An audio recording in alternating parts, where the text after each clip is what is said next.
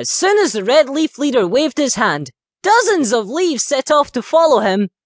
As the leaves were walking towards the squirrels, an occasional leaf would get blown away by the wind. When that happened, the leaf would simply run back to catch up with the others. Well, this time, an orange leaf was swept away by the wind. This stinks, the leaf said angrily.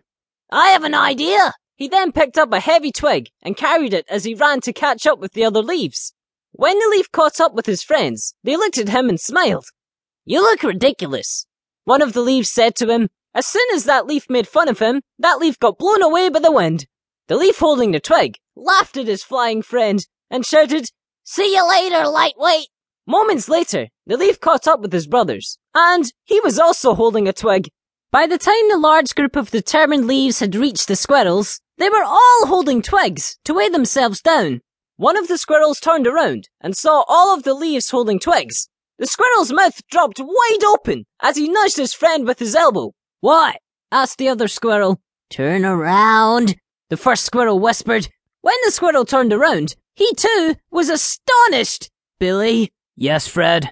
Have you ever seen a leaf walk before?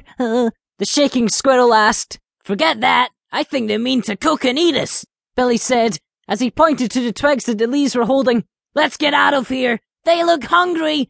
Scared by the wide-eyed leaves holding sticks in their arms, the two squirrels ran away screaming. Ah! At this rate, we'll never get back in the tree. A leaf yelled from the crowd. Now what? Another leaf asked. Oh, it looks as if we'll have to come up with another plan. The red leaf leader answered. Any ideas? He asked. When the red leaf asked the question, he saw a deserted kite behind a park bench. Look, there's a kite over there. Maybe some of us can fly the kite while a bunch of us leaves hold on, and when the kite gets close enough to the tree, they can jump off. A small green leaf stated. You're crazy. That is insane. What if someone falls off the kite? asked the red leaf leader.